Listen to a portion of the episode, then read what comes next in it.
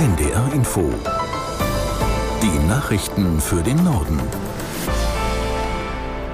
Um 9.31 Uhr mit Claudia Drews. Das israelische Militär hat zur Evakuierung des nördlichen Gazastreifens aufgefordert. Wie ein Sprecher mitteilte, werden alle Zivilisten aufgerufen, ihre Häuser zu verlassen und sich in den Süden des Palästinensergebiets zu begeben. Unser Korrespondent in Tel Aviv, Jan Christoph Kitzler, mit einer Einschätzung, was das bedeutet. Das ist eine ganz große Bewegung, die da offenbar vorgesehen ist. 1,1 Millionen Menschen sollen das sein, die einmal ebenso vom Norden des Gazastreifens in den Süden gehen sollen, weil offenbar die äh, israelische Armee den Einsatz von Bodentruppen im Norden beginnen will die Menschen können eigentlich nirgendwo hin. Das äh, Gebiet ist ja sehr, sehr dicht besiedelt und die humanitäre Lage ist furchtbar. Es gibt nicht genug medizinische Versorgung. Es gibt für viele Menschen keinen Strom mehr, kein Wasser und jetzt eben auch noch diese Fluchtbewegung, um sich vor einer Bodenoffensive zu retten. Denn dabei wird es viele Verletzte und viele Tote geben, wenn Israels Armee reingeht und deswegen sollen möglichst viele Menschen, viele, ein großer Teil der Zivilbevölkerung offenbar in Sicherheit gebracht werden. Angesichts der unsicheren Lage in Israel bereitet sich auch die Bundeswehr darauf vor, deutsche Staatsbürgerinnen und Staatsbürger aus dem Land herauszuholen. Die Maßnahme soll aber nur greifen, wenn der zivile Flugbetrieb ausfällt. Aus Berlin Tim Assmann. Als Teil eines Krisenunterstützungsteams des Auswärtigen Amtes sollen Soldaten und Soldatinnen zur Vorbereitung einer solchen Maßnahme nach Israel und in andere Länder der Region entsandt werden wie das Bundesverteidigungsministerium in der Nacht mitteilte. Die Bundeswehr betreibt bereits einen Stützpunkt in Israels Nachbarland Jordanien. In Israel leben nach Angaben des Auswärtigen Amtes mehr als 100.000 Menschen mit deutschem Pass. Die Mehrheit von ihnen sind sogenannte Doppelstaatler. Gestern hatte das Auswärtige Amt begonnen, Deutsche mit Lufthansa-Maschinen auszufliegen. Heute sind weitere Flüge geplant. Unterdessen reist Bundesaußenministerin Baerbock zu einem Solidaritätsbesuch nach Israel.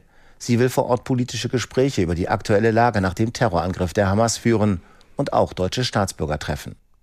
Der Krieg zwischen der Hamas und Israel heizt auch Konflikte auf deutschen Schulhöfen an. Das hat die unabhängige Antidiskriminierungsbeauftragte des Bundes Attermann dem Tagesspiegel gesagt. Caroline Wöhlert aus der NDR Nachrichtenredaktion erklärt, wie sie das begründet. Die Antidiskriminierungsstelle des Bundes beobachtet seit Samstag deutlich mehr antisemitische, israelfeindliche und islamistische Parolen an Schulen. Laut Attermann sind antisemitische Einstellungen und Verschwörungsmythen in muslimischen Communities weit verbreitet. Das Bundeskriminalamt rechnet auch mit einer Protestwelle gegen jüdische Einrichtungen und Gebetshäuser in Deutschland. Das steht in einem internen Lagebericht, berichten mehrere Medien. Und für heute hat die Hamas über einen Telegram-Kanal weltweit zu Protestmärschen aufgerufen.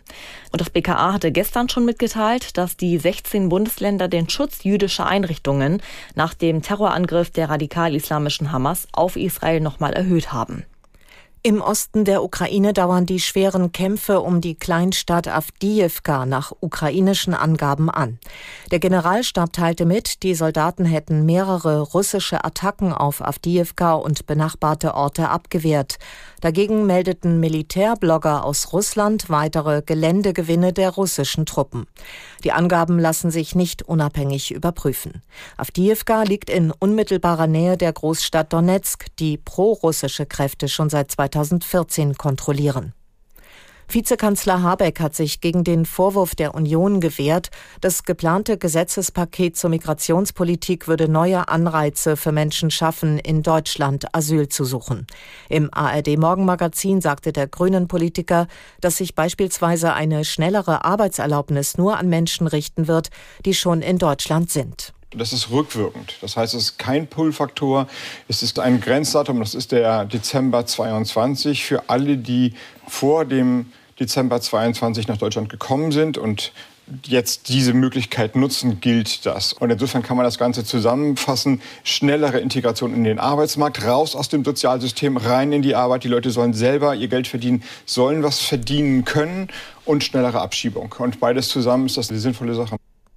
Der bisherige republikanische Kandidat für den Vorsitz im US-Repräsentantenhaus, Scalise, hat seine Kandidatur zurückgezogen. Er war erst vorgestern als Nachfolger für den abgesetzten Kevin McCarthy nominiert worden. Nina Barth in Washington zu den Hintergründen. Steve Scalise hat offensichtlich für sich erkannt, dass er nicht genügend Stimmen aus seiner eigenen Partei zusammenbekommt. Er hat versucht, die Abweichler zu überzeugen, aber das ist ihm offensichtlich nicht gelungen. Und damit ist jetzt völlig unklar, wie es weitergeht. Ein möglicher neuer Kandidat ist der erzkonservative Republikaner Jim Jordan, gegen den sich Scalise am Mittwoch noch durchgesetzt hat. Oder aber der abgesetzte Kevin McCarthy will nochmal antreten oder die Republikaner einigen sich auf einen ganz anderen Kandidaten. Bei einem schweren Unfall mit einem Schleuserfahrzeug sind auf der A94 in Bayern mindestens sieben Menschen ums Leben gekommen. Wie die Polizei in Rosenheim mitteilte, wurden außerdem mehrere Menschen verletzt, einige von ihnen schwer. Demnach verunglückte der Transporter mit mehr als 20 Menschen an Bord auf der Flucht vor einer Polizeikontrolle. Die Einsatzkräfte sind mit einem Großaufgebot vor Ort. Ermittelt wird wegen eines möglichen Tötungsdelikts. Das waren die Nachrichten.